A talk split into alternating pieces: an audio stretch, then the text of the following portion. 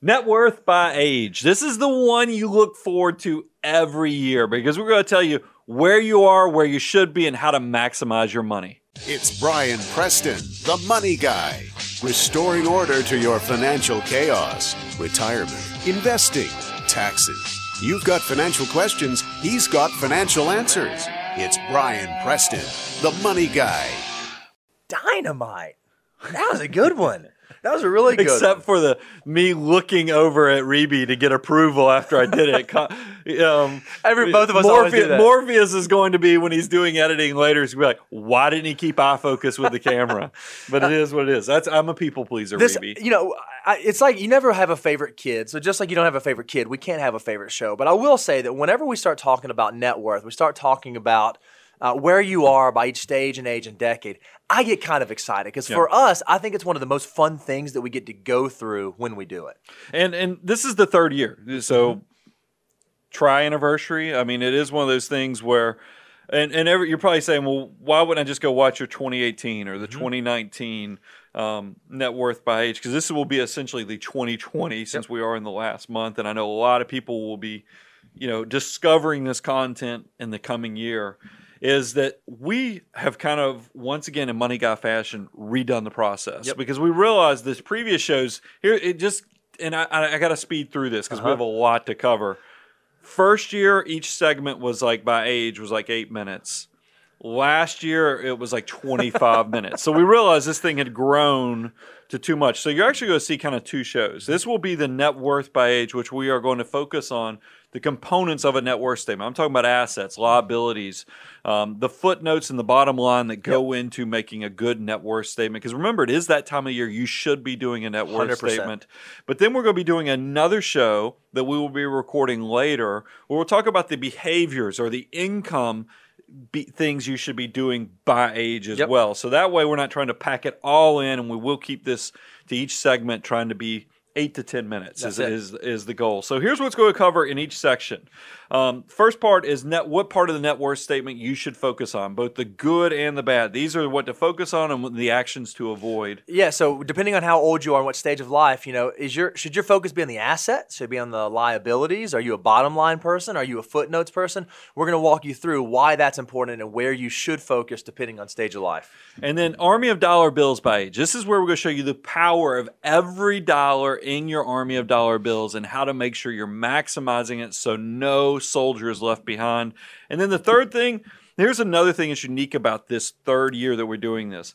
This is the first year when we do how do you measure up with your peers that we have full-time equivalent Daniel on the case to give us some illustrations to go with it. Yeah, I'm, I'm so excited because we've always done these spot checks, but I feel like every time we do a spot check, it gets a little bit better. And so now we're actually going to give you spot checks from the beginning of the decade to the end of the decade and walk you through how to know if you are on track, ahead of the curve, behind the curve, and how you stack up to your peers. So let's hit this thing because right now I'm seeing we're 50 seconds ahead of schedule. So let's rock it. Oh, Reeby's so excited. Let's hit the 20s, and this is this is going uh, and this is maybe I don't want it to be controversial, but I felt like it did need to kind of hit you hard really quick. And we titled this "Start Your Addiction to Saving." Now, Brian, when you say that, my immediate thought is addiction's a bad thing, right? We have all sorts of shows and programs and support groups about addictions, and we're actually telling someone to start an addiction. This is not the first time we brought this up, and I do talk about it a good bit. Is that you do not see any support groups for people who are addicted to saving, and the reason is is because this, even though addictions are bad, and I'm not telling you to be a miser, I'm not telling you to be generous, I'm not telling you to not spend your money. I'm just saying you've got to develop the behavior that's going to make you an empire builder, and that is building up an addiction to saving. And what we think is that there's something that's so unique about your 20s. You should actually, if you're someone that's in your 20s, still in that decade, you should be excited because you have a resource that older peers just do not have any longer. And I might say it is actually the single most valuable resource that you presently have. It's time. That's exactly right. It I- is if, if- time. If, I was musical, I would time. You know what's that old? Maybe that's a '70s song. So I'm too, I'm, I'm aging you out. Somebody in the audience is going to know the, the song I'm talking about. We'll keep going, but it is time because it's definitely more opportunity in the market and letting your money work for you is going to be the driving force. Mm-hmm. And we have some illustrations to show you that. But Bo, let's give them kind of a profile of what does the average person in their 20s look like. So what we looked at is we went and pulled from the Bureau of Labor Statistics, the Federal Reserve, as well as Fidelity, to give you kind of a snapshot of the average person in their 20s. And this is what we found. If you look at the Bureau of Labor Statistics, the average income for someone in their 20s is $31,960. Okay. The average saving rate for someone in their 20s is about 7.2%. So Why save today when I can save when I'm in my 60s? That's You'll see what I mean by that. Uh, the median net worth. So if you look at just the, it's not the average, but sort of the middle ground net worth for someone in their twenties is sev- uh, uh, right under seventy five hundred dollars. But those in your twenties, on average, have total debt of thirty three thousand three hundred and ninety three Oh, dollars. wait, we don't put this slide up for this to be your aspirational goal because we all know the average American is horrible with money. So this is just to kind of set the table, let you know what people are doing, and now let's tell you how to kind of flip the script and actually conquer this and do this right. Love it. So here's where I want to talk about what part of the net worth statement to focus on. This is, uh, I, I want to go with the negatives. When I do pros and cons, I like to do the cons first. yeah, because you always want to end on a high Yeah, note, right? I, I like good news to be what you you close things out. So we're going to focus on the liabilities of the net worth Yep. statement. And in your 20s, it's all about who you owe. Now, here's the thing. I talked about this in show notes, so you have to fill in the gaps if I screw Sure. this up. One of the thing, first things I noticed when I was in college, and 20s is college people too, Mm-hmm. so it's the same mentality. Is a lot of people have childhood where they felt like their freedom was restricted. Uh-huh. So as soon as they got to college, they went hog wild. I mean, it, it- I mean, I can think about several people I went to college with that were great high school students. Got to college and no more could make that seven fifty in the morning, or you know, just every night they're out in the bars, the clubs, doing whatever. It's kind of that way financially for a lot of 20 year olds is that you've never had money, you've never had options. So as soon as somebody says to you, hey, sign up, not only will we give you a bag of potato chips, we'll give you this shiny credit card that will allow you to go spend to your heart's content. Don't worry about how you're going to pay for it. Just spend. There's another person or another group that you can approach where they'll say, not only can you get money to pay for college, you could even roll it. We'll give you enough money if you want to pay for eating out, Mm-hmm. if you want to pay, you know, it doesn't matter. Student loan debt, we'll let you load it up. Load Just it up. all you have to do is sign this sheet of paper. Don't worry how you're going to pay it, but pay it back. Just enjoy the day. This is, and then cars. I can still think about friends that had paid for cars that they had worked and paid for in high school. They graduate and they go buy that shiny Camaro or a Trans Am, and then they can't even pay the insurance anymore because it's so expensive. So all these things, it's your 20s is don't fall into the trap of this newfound freedom. Go hog wild, and then you're gonna wake up and look on your shoulder, and you're like, "Whoa." There's a zombie debt on my shoulder that's consuming all of my life. So let's kind of hit each one of these. Yeah, Bo. so you said three that I think are just so huge that we'll hit really quickly. You said uh, student loans, credit card debt, and auto loans. And, and the fact is, when you're 20s, that's kind of the thing that you have access to. So we think if you are someone who's going to take on student loans in your 20s, there are really two things you want to think about. One, pick your major well. Even Yep. if you're thinking about doing grad school or that sort of thing, uh, so I know a lot of my friends they defaulted to continuing to do more education because they didn't they couldn't go get a job. So they just said, "Oh, I'll just rack up more student loan debt." You really need to understand the long term implications of that. So one, pick your major well, and then two, understand how much debt you should actually have. And our really easy rule of thumb is you don't want to have more in student loan debt than your first year salary when you start working. If your first year of salary is going to be thirty, forty thousand dollars, you probably don't need to go rack up one hundred and fifty thousand dollars of student loan debt to get that degree. Exactly right. Now let's talk to credit card debt. Credit card debt, I want you to know, should be a four letter word. Just because you get the bag of potato chips or the free t shirt to get that credit card in college, which I'm not against you getting your credit card in college, but the same rules apply for a 20 year old that apply for a 30, 40, or 50 year old. You pay that credit card off monthly. That's Do exactly right. not build up a balance. It is a sucker's bet. Con, you know, if you think about compounding interest, it can either be your friend or it can be a foe. When you maximize the credit cards, you're actually turning your most powerful asset, which is compounding interest, into your enemy. So don't do it. Credit cards are very dangerous. And then the third is you've already hit this auto loans. We think it should be really, really easy. If you're going to go buy a car, you want to follow the 23 8 rule. You put 20% down, don't finance it for any more than three years, and you don't want your car payment to be more than 8% of your total monthly income. So if you can stay inside that level, you're in a good place. And one thing that I always encourage my young 20s who graduate from college and they want to go reward themselves with a nice car is now might not be the time to do that. Deferred gratification is a beautiful thing, and it'll save you from getting in a lot of trouble early on. And don't let that ego blind you into buying the trophy car, the Mm-hmm. luxury brand. Stay away from the luxury brands while you're in your 20s, guys. There will be plenty of time to flex in the future, but you got to get that foundation right. So let's focus on the basic brands. So let's pivot from liabilities. Mm-hmm. Focus, get away from what you should own. Let's talk about the good behaviors. This is the assets. This is the things where you're building wealth. So the first thing is you got to create that savings habit. That's what we led. That's the title slide. There's a reason because this is your hairy, audacious, huge goal that you're focusing on is that you want to, by the end of the decade, you want to be at 20 to 25% of your gross income going into savings. Now, a lot of you are like, whoa, that's too much. Uh, I get it. When you're 22, 23 years old, starting that first job, you're probably not going to be able to do 20, 25%. But that does not mean that you can't start somewhere and then start building up that savings habit. Yeah, and we'll show this to you in a second, but I hear you say this all the time. Whenever you talk to someone in their 20s early on, you say, you just don't realize how a little can go a long way. Oh, So start somewhere, even if it's $20, $40, $50 a month, start doing something and you will not regret it. And with all the folks we work with on, work with on the financial planning side, no one has ever said to us, man, I wish I wouldn't have started saving so early. And I get it. You're broke. We were all broke in our 20s. That is still not an excuse to not save $50 a month, $100 a month. Start somewhere, make it happen. Your older self will thank you and want to give you a huge bear hug to thank you in the future. So pay attention to that. So let's talk about the order of operations Oh, kind yeah. of this. We a big part of our fundamental teachings is order of operations. What are the things 20 year olds should focus on, Bo, with each dollar that they build up? Yeah, very step, first step is you want to have some emergency money, and we think this is a few thousand dollars. It's enough to really cover your auto deductible, your health insurance deductible, is your uh oh, something bad happened. Once you get past having that few thousand dollars in emergency fund, then you want to look at your employer match. That is 100% free money. So make sure you're not walking away from that free money. And then once you've got that employer match, again, one of the most valuable resources on in your corner is your time.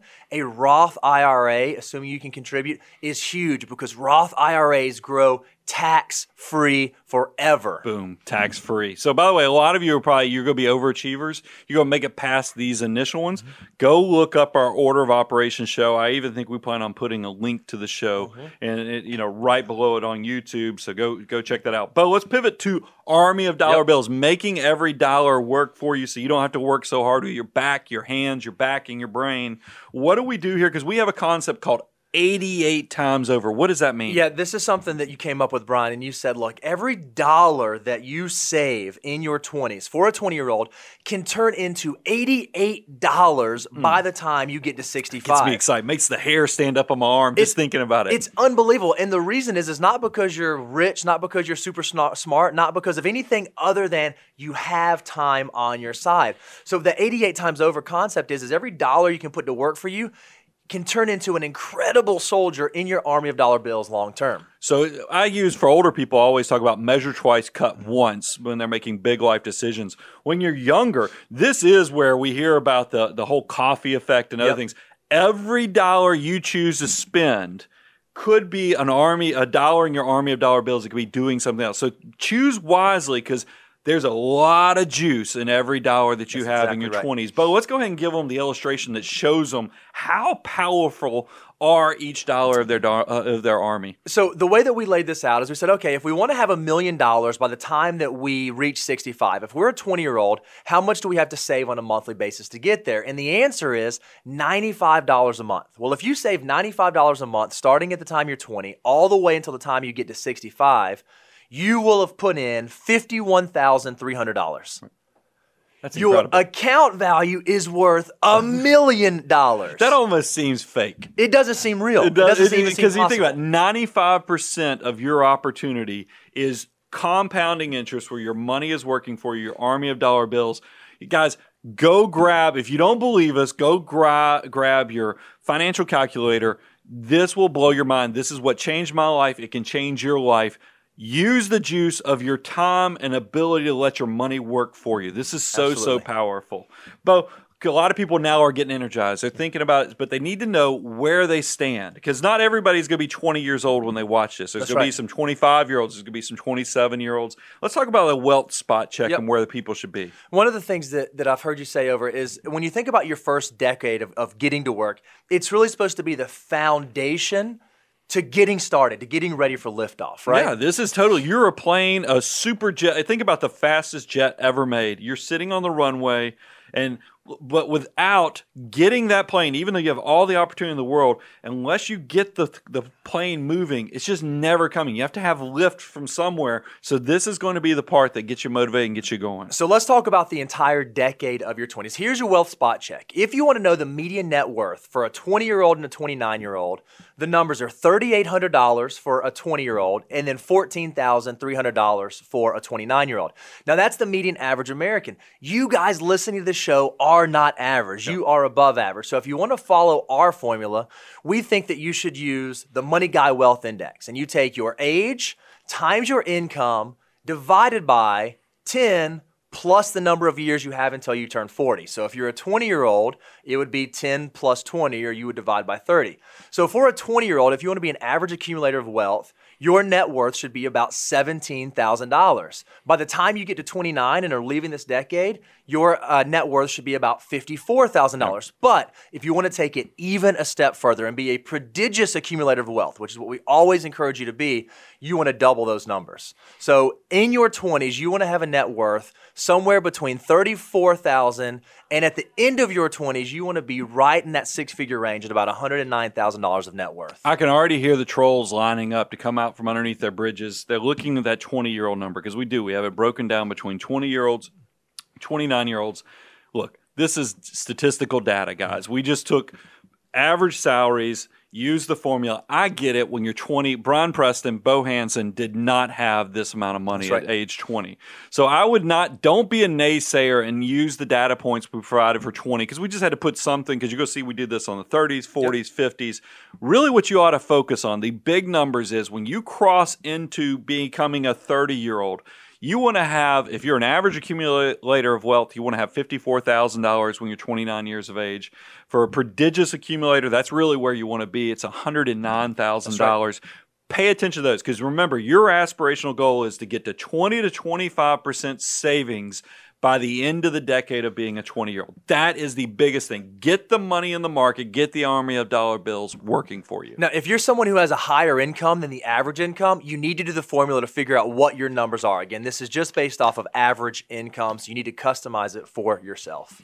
So let's talk about 30 year olds. Okay? Bo, I mean, I know we titled this Breakthrough. Yeah. There's Yep. so many visuals that come to mind, but this is also the messy 30s. Uh, You yeah. know, because you're in this period right now. This is uh, you and I have so affectionately. We, this is the messy middle. I feel like Yeah. I don't want to say it's the hardest decade because every decade is hard, but there's just a lot going on in your 30s between social engagements and financial engagements and family, and you have all kinds of stuff pulling on you. It's hard to just stop and breathe in your 30s. I feel. Well, like. and that chaos is caused by you got a lot of stuff going on in your career. You got kids. You probably well, you, let's let's put this in the right. You got a career. You got married. You Mm-hmm. got kids. I mean, you, and you're probably adding on some big debts, some big life decisions. You buy the farm essentially. You buy a house. So there's a lot of things that make that messy 30 year old range. So I want you to know, and I because we've gotten some great feedback. Everybody feels like they're in chaos in their 30s. Don't panic just because you, you feel that way. But here's the other part I want you to know. When you're in your 30s, you're starting to wake up and realize I kind of know how the world works mm-hmm. a little bit better. In my 20s, I was kind of bright eyed, bushy tailed, and I was just now starting to figure out what to do with this freedom and, and starting the career path. But now that you're in your 30s, you're kind of a little wiser. You're a little street smart. So let's make sure we maximize this because what I love is not only do you have a little more knowledge, you still have enough time. That's right. Yep. Time is still on your side that you can get easy growth. Let your money do the heavy lifting for you. Just make the right decisions. So let's look at the profile of what the average 30 year old looks like right now. So, on average, a person in their 30s right now in this country makes about $45,000. Their savings rate is 7.75%. We have some issue with that. We'll talk about that in a second. The uh, median net worth for someone in their 30s is $35,181. But in their 30s, through their 20s and into their 30s, they've now accumulated $66,000 of total debt. So debt essentially doubled because Yep. for the 20s it was 33,000, now it's 66,000. Don't see a lot of change in that savings rate. So people right. they're still enjoying life. They're not really worried about Not the recognizing future. how You're going to notice a trend here as you get older. It's kind of Americans are procrastinators. Is what That's- I'm that's uh, exactly is what. I'm realizing. But let's talk about what area should you focus? What part of net worth statement should you focus? And this is going to be a surprising answer. Instead of talking about assets, liabilities like I did in the 20s, I'm going to tell you you should focus in your 30s on the footnotes. Well, wait. uh, So, Brian, I know that the the the formula for net worth is assets minus liabilities equals net worth. Footnotes wasn't in that equation anywhere. So that's why we need to talk about it because there are some big life concepts that need to be conquered in your 30s. The first one, think about risk management because there's I told you about all these things. You got the you got the career, you've got now uh probably a marriage, you've got a family that you're considering starting. You've also got these new things that you're taking mortgages out, some assets you've purchased. All these things have added complexity to your life that you need to pr- protect yourself mm-hmm. and your loved ones. That if you fell off the planet tomorrow, it's not going to create even more chaos than what's going on in the messy middle that you're in. Yeah, we get the question all the time, specifically as it relates to net worth. Hey, so I have this life insurance policy. Where does that go? Or how do I put this? The footnotes is where that goes. If you have things that don't fall into the asset category, they don't fall into the liability category, you want to have a separate page on your net worth statement called footnotes, and that is where you'd have all of your life insurance listed, all of your disability insurance listed. Uh, another big thing we talk about in your 30s, that's where you want to have the wills and the Yeah. estate documents in Yeah. place. If you have children, you've got to have a will, guys. That's one of the first questions we ask when you call us. Because we want to make sure if you think it's hard to have that discussion with your significant other on who's going to raise junior, uh, you know, or your daughter, it's going to be even harder when you can't speak for yourself. So make exactly sure right. you have the will. Also, the healthcare directives are mm-hmm. super powerful. If you can't speak for yourself, these are going to be the documents that get you out of the ditch. So Yep. pay attention to that stuff. So let's focus after the footnotes and the risk management and the wills. Let's talk about liabilities because this is still, there's a lot of distractions on things that debt can be a tool. I'm not saying it's all good debt. I'm saying that debt can actually be the thing that really sidelines you because you'll feel like you're working to the master. I mean, there's so many fire people, and we've done episodes on that, that talk about jobs or just because you're a slave. I think they feel that way because of what liabilities and lifestyle choices they've made. So, talk them. What are we talking about when we talk about liabilities in your 30s? And, and we're not making this up, guys. I don't know if you saw this, but you already alluded to this.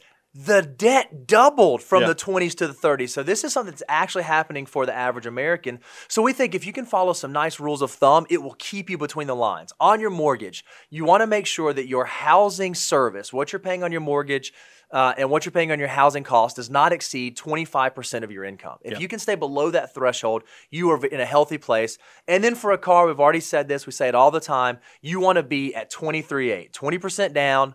Don't finance for more than three years, 8% of your total monthly income. And here's the thing: when I saw that debt was now at mm-hmm. sixty I know that the average car debt is about thirty-seven thousand dollars in the United States, and and as Daniel shared with me, I think like four to five thousand of that is actually negative equity That that, gets rolled in. yeah. So you guys, you can see that maybe people don't have mortgages. Everybody doesn't, but a lot of people are definitely doing car loans. Be smart with this stuff, guys. So be careful with the liabilities. And tell me if you agree with this. I, I feel like in your 20s, it's really easy to accumulate your base layer of debt. Yep. I feel like in your 30s, it's really easy to accumulate the big debts. Yeah. The big debts that are going to take you decades to get paid off. So pay attention to that lifestyle creep. That's what Bo's alluding to. Let's talk about assets. This ties in once again order of operations wise.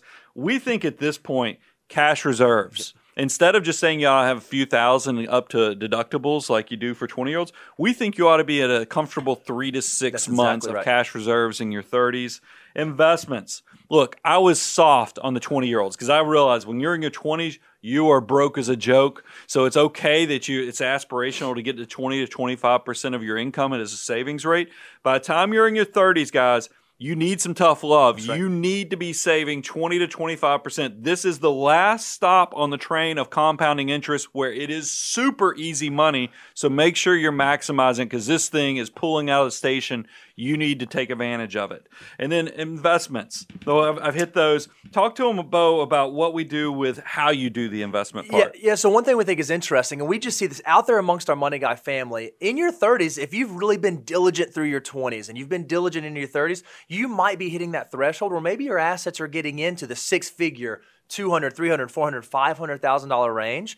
Once you get there you may need to graduate the way you're investing. Up to that point we love target retirement funds and using sort of automated solutions. But as your portfolio grows there are things you can take advantage of like asset allocation spreading your assets across different investments tax diversification asset location so that not only are you building up your pre-tax but you're also building up your tax-free and your after-tax assets. And then you can do things like annual loss harvesting capital gain avoidance as your portfolio matures as you mature so, so too should your strategy mature Great points, Bo. So let's. Uh, I, I want to talk about now that you have those understandings. How does the army of dollar bills? So you know, I, I talked about for twenty year olds, it's the eighty-eight times over concept, where one dollar can turn to eighty-eight. How does this work for a thirty-year-old? Because they've lost a difference of a decade now. Where what has changed? So now, again, same exact illustration. We said that you need to save $95 a month if you start saving at 20. If you wait till 30, then you actually need to start saving $270 a month to get to a million by the time you get to Ooh, 65. wait a minute, that almost tripled. It almost tri- that's how powerful that early decade is. So you can imagine, look, we're not going to show you the number for 40, 50, and 60 yet. You'll have to go tune to those segments. But it is one of those things. If it tripled from 20 to 30, what do you think is going to happen in your 40s and 50s? Guys, do not blow this opportunity. Start saving, start investing as soon as you possibly can. It's time in the market that is so valuable. So if you save $270 a month starting at 30, and you save that all the way until the time you turn 65, you will have put in $113,400. But remember, your account is worth a million dollars now. That means that $887,000 of your million is all your army of dollar bills working for you. Now that that makes me feel better because looking at that and knowing now, look, twenty year olds they have it easy. Ninety five percent of their growth is going to come from the market working for them. That's compounding Yep. growth. But I'm not feeling sorry for 30 year olds either because 89% of your growth is not your actual behavior of saving, it's actually your money working for you. So this shows the power, guys. Take advantage. I know I sound like a broken record, but it is one of those things I think repetition is hopefully going to lead to action Absolutely. and create the habit of you actually building some wealth in that army of dollar bills. It is so, so powerful. Love it. So let's pivot now to the wealth spot check. Yep. Where should people be in their 30s? So again, we're going to lay this out the exact same way that we did for the 20. So if you look at the average American from age 30 to 39, the median net worth right now for someone at 30 years old is about $18,000. But by the time they leave this decade, their me- their net worth is about $55,000. That's average though. Now realize this is not aspirational. This is just what the typical Americans do. exactly This is not where you want to be. You want to be doing much better than this. So if you are someone in your 30s, we think you should calculate where your net worth should be. And the formula we've already said is you want to take your age times your income divided by 10 plus the number of years that you have until you turn 40. So if you're a 30 year old, it would be 10 plus 10, you divide by 20.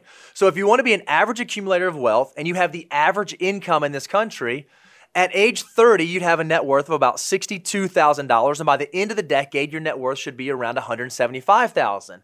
But if you want to be a prodigious accumulator of wealth, which is what we think you should all strive to be, your range in your 30s should be somewhere around 124,000 to about 350,000 at the end of the decade. I think these numbers are much more reasonable I than the too. 20 year olds because, like I said, you have enough time in the workforce that you actually start making the money work for you. I do think just because there's another spot check that we can talk about is Fidelity publishes some research on how much people are saving. They have in their studies that uh, by the time you're 30 years of age, you should have one time your salary. Yeah, that seems that seems that doesn't for an average. That's more like an average accumulator of that's wealth. right. I don't think that's what I would consider aspirational. I want people really the biggest thing. Here's the tough love once again. By the time you're in your 30s, you need to be saving 20 to 25 percent of your income. Focus on what you make and how much you can keep, and that's really what's going to lead you to success in the exactly long right. term. So let's talk about 40 year olds. Now, I resemble this for a few more years. I mean, You're still there. You're still. It still counts as mid. just had a birthday not you just had a long ago. birthday, but you're still in your mid 40s. I'm solid in the middle to head to late right now. I mean, we, we're getting close. So this really is the time. And this is why I feel like it's nice when you live through something and you kind of can give more perspective because that's where wisdom comes. Experience creates wisdom. Um, so this is the point where really you are figuring out, is this a celebration or is this, oh my goodness, how has it gone so wrong moment? It really is that type of fork in the road moment. Um, so that's why I, I really picked on my 20 year olds. I picked on my 30 year olds. I'm trying to bully you almost. I know it's a negative connotation, but I am trying to will you into actions so that you can have success in your 40s. Because this was the, the period of time where I felt like I had to turn in my tight wad card. but it was a- but it was a good thing. It's 'cause It- I was- you, it a you got celebration. the privilege of turning in it's exactly right, and that's what. And I've told this before, and I'll share it.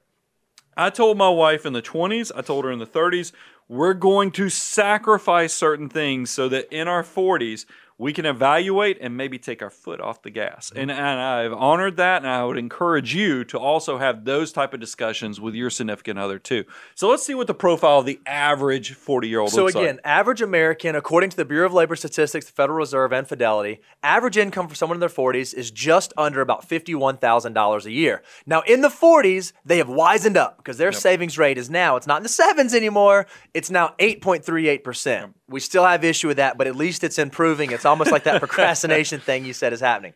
The median net worth for someone in their 40s is just shy of six figures. It's $94,800. But the total debt for folks in their 40s has now grown to about $92,000 on average. Wow. So I at least like seeing those numbers on the net worth getting close to six figures. Still not enough, guys. Mm-hmm. right. It's just not enough. And so let's talk about what you should focus on. What you should focus on in the previously, I talked about the components of a net worth statement. You know, I had people I was worried about your debt with liabilities. I was worried about assets, but actually in your 40s, I think you have to focus on the bottom line. This is the culmination of where you're putting together the vision plan to know if you are on track to where you need to be in life.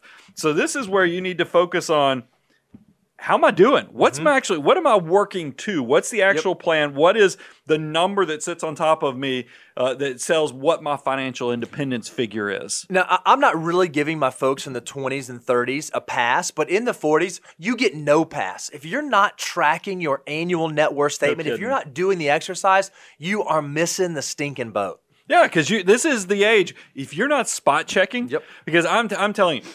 You will the decisions you made in your 20s, your 30s are, are very important, but the 40s if, is when you can evaluate if you're going to hug yourself or if you're going to panic and Mm-hmm. you need to say, This is the time. I still got 20 years before I retire. Let's get off the can and actually start making things happen. Let's kick ourselves into shape. And uh, you always say this is the part where you get to define the role in the movie of your life. Are you going to be an active participant or are you just going to sit back and let life happen to you, right? Yeah, because it is. It's one of those things. Is this going to be a, a, comedy? Because maybe we all made mistakes in our 20s and 30s. Is this going to be an adventure because you're building up so you can travel and you've gotten, you've taken some risk maybe with starting a business? Or is this going to be a straight up nightmare because you just ignored all the big decisions you should have made and now this is your wake up and reality check? When you're in your 40s, I'm going to go ahead and assume that you are more mature than your 30 and 20 year old counterpart. So now, as you make big life decisions, you can now start thinking about them in the context of how does this impact my long term net worth statement? Is this thing that I'm doing, will it be a net plus long term or is it going to be a big net negative long term? And, and that's what I would tell you. This is because you probably are making a decent living in mm-hmm. your 40s if you've made good career decisions. Just because you can doesn't mean you should. exactly so right. I want you to think about things because this is just because the banker or the mortgage company will tell you you can afford the second home, you can afford the boat, which is a bankruptcy on a trailer. You know, there's all kind of things like that that will be distractions that will be a potential for you. Make sure you're not letting these things blow you up. And then there's life decisions too. Divorce, if you want to see your your your your net worth go to half, that's right. divorce, big decisions like that. So I know that this is the age of midlife crises mm-hmm. in the 40s. Just make sure you're really thinking about all components and is the grass as green as it looks when you're you're making those type of life decisions. Now, you've already mentioned, Brian, uh, in your 20s and 30s, it's kind of the easy money train. Once you get to your 40s, it's still good money. I would argue that it's not necessarily easy money anymore. So let's look at the army of dollar bills. What you can see is if you've waited until your 40s to get started, to begin accumulating your million dollar goal, you have to save $780 a month starting at the time you turn 40. So if you do that from 40 all the way until 65, you will have now put in the pot $234,000, almost a quarter of a million dollars, but you still got to a million. Yeah. $766,000 of that is your army of dollar bills working for you. Well, what I think is interesting about it, and I know we can't spend a ton of time on it, but back when I was when I first heard that hundred dollars a month will make you a millionaire, I worked in fast food. I worked at a drive-through at, at Hardee's down in Georgia, and I even then knew I could save hundred dollars a month. What I think about this from a saving standpoint, if you're going from zero to get to a million, these numbers are starting still even at 30, 270 seems somewhat That's- reasonable. But I will tell you guys, 40 is probably the last stop on reasonable if you're starting from zero because yes, $1,000 a month because it's actually 780 mm-hmm. is is doable, but this is the last stop. You better make sure you're getting on the savings train, putting it to work cuz use that 20 to 25 years of compounding interest before you reach retirement. This is it, guys. Make the decision. So let's give them a spot check, Bo, so we can kick them in the rear or either let them celebrate. So again, as an average American, uh, between 40 to 49, the net worth, the median net worth is somewhere starting around 65,000, going all the way up to about 118,000. However, if you want to be an average accumulator of wealth, and this is where you get to the true formula, you take your age, This is the millionaire times next your door income, formula. The millionaire next door, age times income divided by 10 to be an average accumulator of wealth. Your net worth in your 40s should be somewhere around 200 and 2,000 when you start, going to about 250,000 by the time you leave this decade. But we think you ought to be a prodigious accumulator of wealth, and that would be a net worth somewhere around 400,000 at the beginning of your 40s, crossing over the half a million dollar mark at the end of your 40s if you're an average income earner. So, guys, don't neglect the formula. Bo, Bo just told you that because a lot of you guys to look at this. You're going to say, well, I've got more than $400,000 or I've got more than $500,000. But that does not give you how does that re- reflect your actual income, your actual life. So make sure you're not only looking at the numbers we're providing, but also using your actual formula because it's so important. It is your age times your income divided by 10. That is the net worth formula by Millionaire Next Door of what they expect. But this is the what I love about the 40s. As Bo said, this is the first decade that does not require you to take an adjustment mm-hmm. like we had to do for 20s and 30 year olds. So focus on that. So important. Let's pivot to the 50 year olds. This is where I'm quickly headed to. We work with quite a number of clients in this, so we know a little bit about 50 year olds. And this is the part where you're kind of finishing the puzzle. That's right. You know what it takes to be successful. You've hopefully at this point experienced some successes, but you've got to now figure out how do all these different parts of your life that you've been building work together. What's amazing to me is when I was in my 20s, Bo, I used to daydream as a young CPA as I was preparing tax returns. I used to daydream about the days that I would have K1s, that I would have all these things on my tax returns. When you get to be in your 50s, you're going to daydream about the day that you get a simplified life because you do look at your life and it looks like a big jigsaw puzzle. And you're like, how did I get here with all this complexity? So let's talk about how we're going to get it all put into order. It's so funny you say that. I remember in my 20s when it used I could do my entire tax return in like 20 minutes. yeah. Now I daydream, man. I wish I could do my entire tax return in 20 minutes There these is days. no way. It is like herding cats. I mean, it really is trying to track down all the sources. So okay, so let's talk about what the average person in their 50s looks like. And I just for full time equivalent, Daniel, for all of those out there in YouTube, it looks like uh, the average person in their 50s has a Fu Manchu mustache. So uh, that's wonderful. Uh, did not know that. That's something I learned on this show. Thanks, Dan. Uh, the average Is that why you started growing one that? I did have one. I feel like I'm I sort of miss you, it. you wanted to be like a I wanted to be like if I'm trying to age myself. Uh, average income for someone in their 50s is just over $51,000 a year. Their savings rate has now almost gotten to double digits. They are now saving Almost nine- there. 9.2%. That's because they're getting scared. That's By the time you're 50, you're like, ooh, you're scared. you're like, uh oh.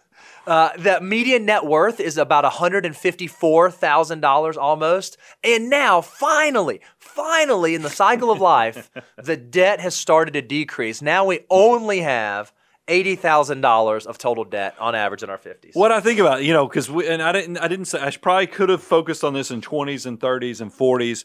This is, I will tell you, once you're post forty five, I think the focus on paying down debt is actually a good thing. So I'm glad to see that the numbers support that. You want to focus those young years on compounding growth. It's okay to pay down debt in your fifties. So let's focus on, but let's focus on the assets because that's the other part. You also need to be taking inventory. If you think about what parts of the net worth statement to focus on by age. In your 50s, you're definitely looking at assets. And what we mean by that, Bo? We're talking about asset location, Yeah. asset allocation. That's right. You want to make sure you have the risk right because your risk in your 50s likely should be different than it was in your 20s. But also, if you're now thinking about retirement, maybe at 55, maybe at 59, maybe at 65, how your assets are structured matters. Do I have enough money in pre tax? Do I have enough money in after tax to bridge the gap? What does my Roth look like? This is where you really need to start thinking are there advanced planning strategies that should be coming onto my radar? Uh, looking at uh, deferred compensation plans, Roth conversion strategies, age 55 401k rules.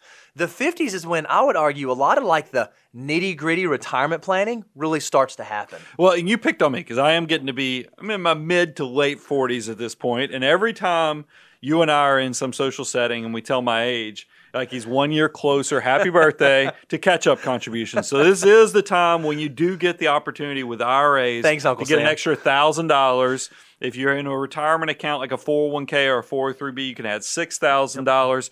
There's a reason Uncle, our favorite taxing uncle, is giving you these catch ups. They know that a lot of you are like waking up at 50 and looking around and going, "Oh my God, I got to retire in a few in a decade or so." So the government gives you a little sweetener there to let you save and be a part of that process. Let's also talk about it's not only the assets; it's also the footnotes, and these are the these are the things, the components that you need to consider in your 50s as you're putting those pieces of the puzzle together. What do the, uh, let's talk about these, Bo. Yeah, this is one I think, and this is probably one of the biggest questions we get, I think, as it relates to net worth statements. Okay, how do I factor in Social Security? How do I factor in pensions? And there's a lot of thoughts on how to do that. You know, in the past, some folks included on assets. We've really thought about what's a really good way to do this. And in our opinion, your Social Security, your pensions, your other streams of income should actually come off of your net worth statement and they should appear on your footnotes because it's going to have a very real impact on your financial plan, but it may not have a very real impact today on your net worth I, there's been a lot of questions on this. I do consider them footnotes because they're asterisks because they're promises of income streams in the future. Yep. They're not assets. There is one little caveat.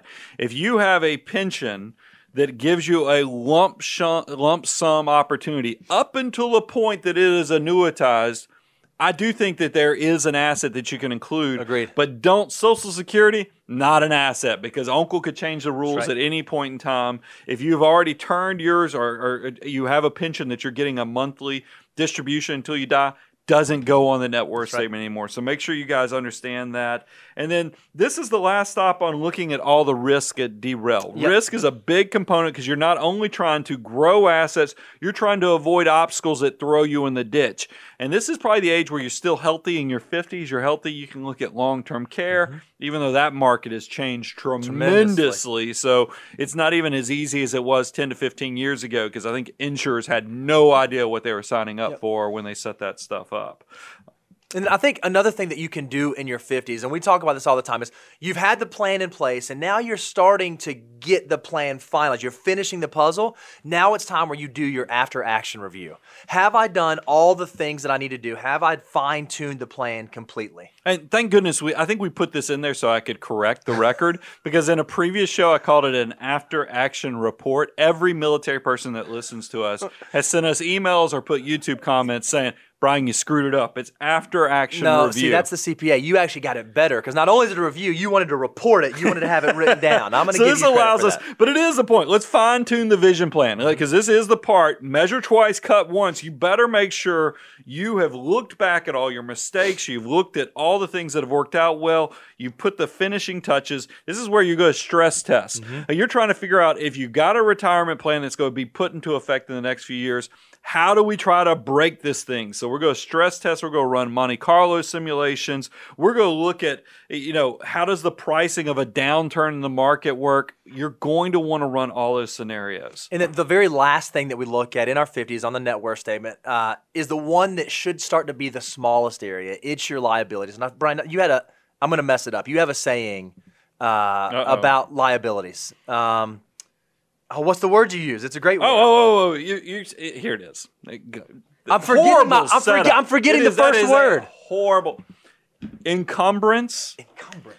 And independent. That's an accounting word. That's why you know, why you, know, you don't have that CPA after your name, so it's okay. Yes. Anybody who took governmental accounting knows what an encumbrance is because that's what our government Ooh, calls things. It's basically. Accounting. But here's the. I don't want to mess this up, so let's let's get it right.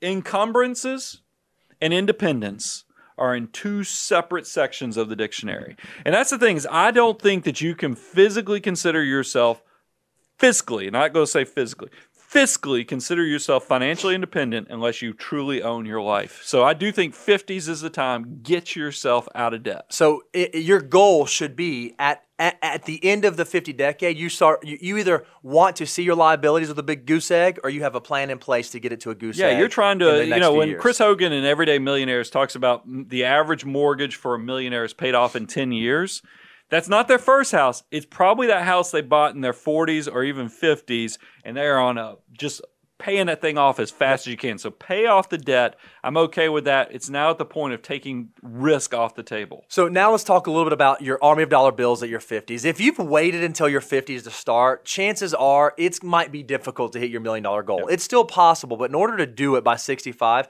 you have to save almost $2,500 a month. That means you have to put in $446,000 and your army of dollar bills. It can still double but it's a 50 50 game now. You're doing equal work. And I recognize some people are going to say nobody's entering their 50s broke, just right. like when we do this on the 60s. But it's really to show you the power of your army of dollar bills. That's, That's exactly what this slide is. Remember, in your 20s, 95% of your growth is actually your uh, value is coming from the growth of the assets. For your 30 year old self, 89% is growth.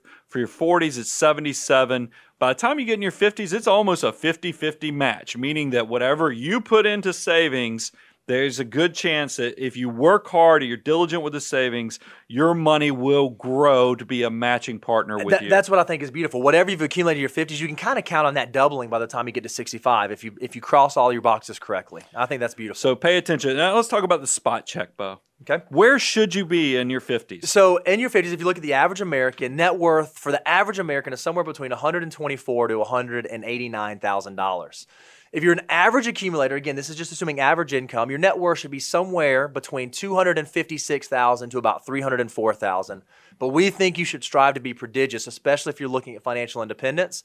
And that means that your net worth should be somewhere between 513,000 at the beginning of your 50s to about a little over $608,000 at the end of your 50s. I thought it was interesting. Fidelity, you know, publishes their times income yeah. indicator. They had 6 times your salary by okay. age of 50. I think that number is a little low sure. because we know that we're hitting retirement in the next decade and a half. So, but it is one of those things just to give you another perspective. Yep. I now want to pivot into 60 year olds.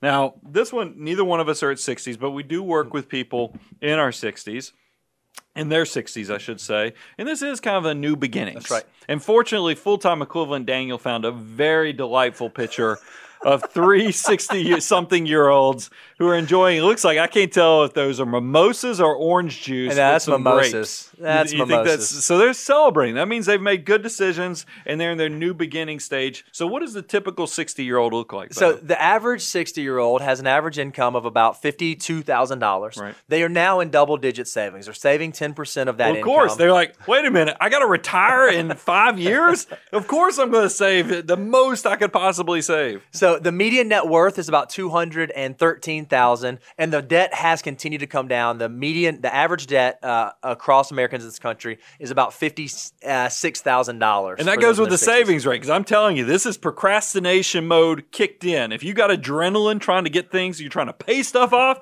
and you're trying to save. 20 year olds, 30 year olds, if you're around listening to this stuff, don't be the 60 year old that is in complete panic yep. mode trying to fix their financial independence plan because they procrastinated until the last possible minute.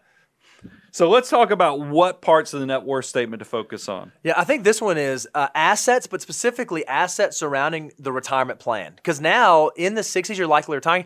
It's time to actually execute the plan that you've been building on for the last 40 years of your working career. This is, you get one more chance to go do the risk management plan or Mm-hmm. break it plan where you truly do try to measure twice, cut once. Yep. And this is where you're running the stress test of the Monte Carlo simulations. Go do this stuff. Also understand cash reserves. Forever you've heard the saying you need to have 3 to 6 months of cash reserves. As you actually enter into retirement, that number could balloon up to 12 months, 18 months. It really depends upon how you're using and creating your own pension from your assets. If you're living off of the assets, if you've now transitioned from saver to spender, make sure you don't neglect how that impacts your cash reserves as well.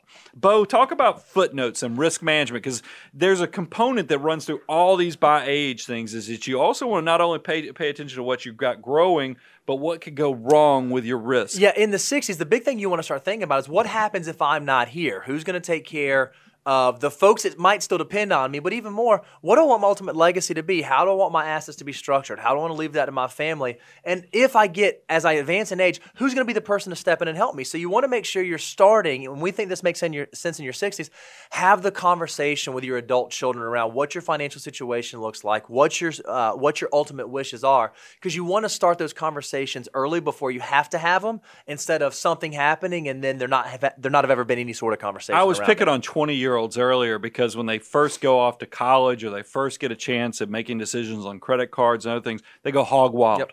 I will tell you guys, I think a part of why you need to start the communication when you're in your 60s is so your kids are they don't not numb but they at least have some acceptance and understanding of what your financial life is like so that they do understand what a what a my parents want to have my legacy be. So because they just inherit the money. You kept it a secret and they find out mom and dad were actually saving a chunk of money. Mm-hmm. Th- it's going to be a shock and Yeah. awe moment so be smart about that. I also think it's it's one of those things understand relationship of risk is probably evolving a little Yeah, bit. for sure. forever you talk about risk tolerance meaning how much risk you can handle. By the time you get in your 60s it's also risk capacity meaning you do not have the time for the to let the market recover. So you've got to make sure you handle that appropriately.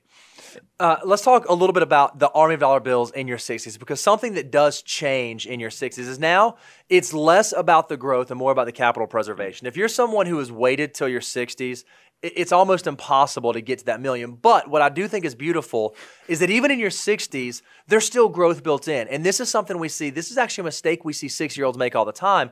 They get to retirement they say, okay, I'm done. Time to cash it all out and bury it under the mattress, put in a coffee can in the backyard if you're planning on having retirement into your 80s and 90s, some portion of your portfolio still needs to be structured to have a 30, 40 year time horizon. So it's not just because you get to financial independence, just because you get to retirement, it's risk off the table. It's just exactly what you said. Your risk capacity and how you structure the portfolio needs to be thought about differently. So it, it- looking at this chart, it is a little cruel to see that 60 year olds only potentially have the growth potential of 22%.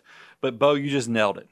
Every one of you 60 year olds that's retiring, you have by statistics, you have at least two to three decades that your money can continue to work for you. So look at this. It's almost like 60 is the new 40 in those terms. If you want to think about the chance, you still have the opportunity for your money to grow 77% mm-hmm. percent above and beyond what you put into it. Don't blow that opportunity. So, Bo, let's give them a, a wealth spot check. So again, average, if you look at the median for 60 year olds, the medium net worth is right around $200,000. That's for between 60 and 69. If you want to be an average accumulator of wealth and you have the average income of a typical 60 to 69 year old, it's somewhere between 300 to 360,000. And if you want to be a prodigious accumulator of wealth, it's somewhere between 620,000 to almost $720,000 in net worth. And then Fidelity, because they, they publish where they think you ought to be. I thought this was quite interesting. They think for a 60 year old, you ought to be at 10 times your income. Now, I, I tried to ju- think about that in my head. I, I, I get it. Maybe your, your income is significantly higher than your expenses if you are saving a portion. But 10 times seems rather low. I what we low. actually would like you to consider is looking at having 20 to 25% of your actual living expenses. Mm-hmm. That's probably a much better spot check because that actually takes into account what you're spending not just what your income right. is. That's exactly right. So, guys, that's the big part. We just went through every decade. I can't even believe we we totally this thing went longer than it should than we planned on in our pre-show planning. But we did cover 20, 30s, 40s, 50s, and even 60 year olds. But here's the big thing. I think you can tell. Hopefully, this motivated you to want to focus on your finances. Use this coming year to kind of really hone in on how you can improve your financial life and then focus on the army of dollar bills.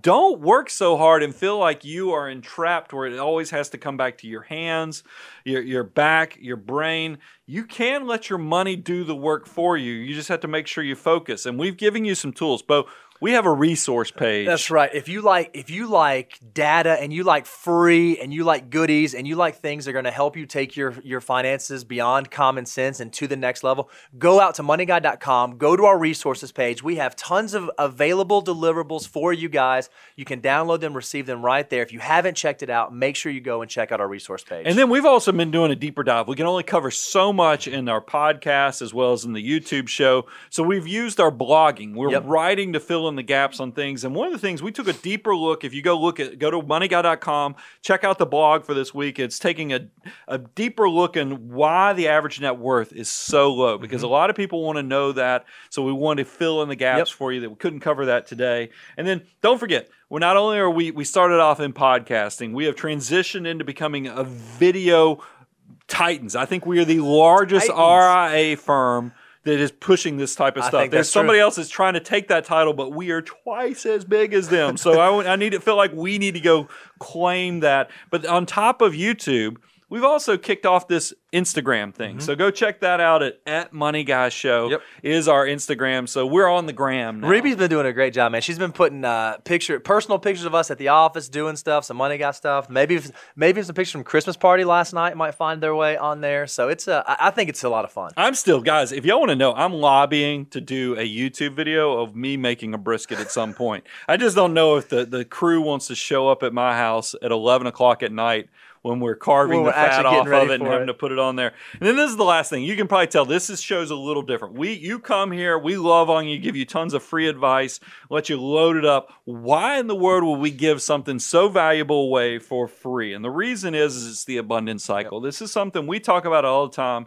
We want you to come learn, apply, grow. You're going to get to a point, it might be 10 years from now, it might be 20 years from now. That's okay. We're young enough that we'll be around. You're going to look over your shoulder and go, I need somebody to help me. I need somebody because I've built this thing up. That's when you're going to think about Abound Wealth and the guys who are loading you up with all that free advice for all those years. So we work with clients all across the country. Take advantage of it. Go to moneyguy.com, go to aboundwealth.com. We'd love to continue the conversation right there. Bo, uh, you've anything I else? I think that's wonderful. You, you are enamored with the whole abundance cycle discussion. I can if, tell. if you have not ever checked out our live stream, we actually do this show live where you can come be a part of our studio audience, but it's not really studio. It's kind of at your house doing your thing or in your office.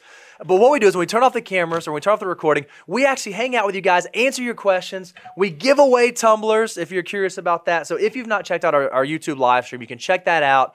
It is every other Tuesday. Uh, holidays are a little unique, but every Tuesday, 10 a.m. is when we're going to start doing the live stream. So if you have a chance to check that out, please, please do it. Uh, and it's a lot of fun, and we're going to give away some free stuff. Money Guy team out. The Money Guy podcast is hosted by Brian Preston. Brian Preston is a principal with Abound Wealth Management.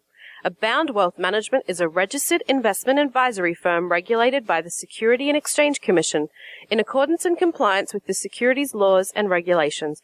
Abound Wealth Management does not render or offer to render personalized investment or tax advice through the Money Guy podcast. The information provided is for informational purposes only and does not constitute financial, tax, investment, or legal advice.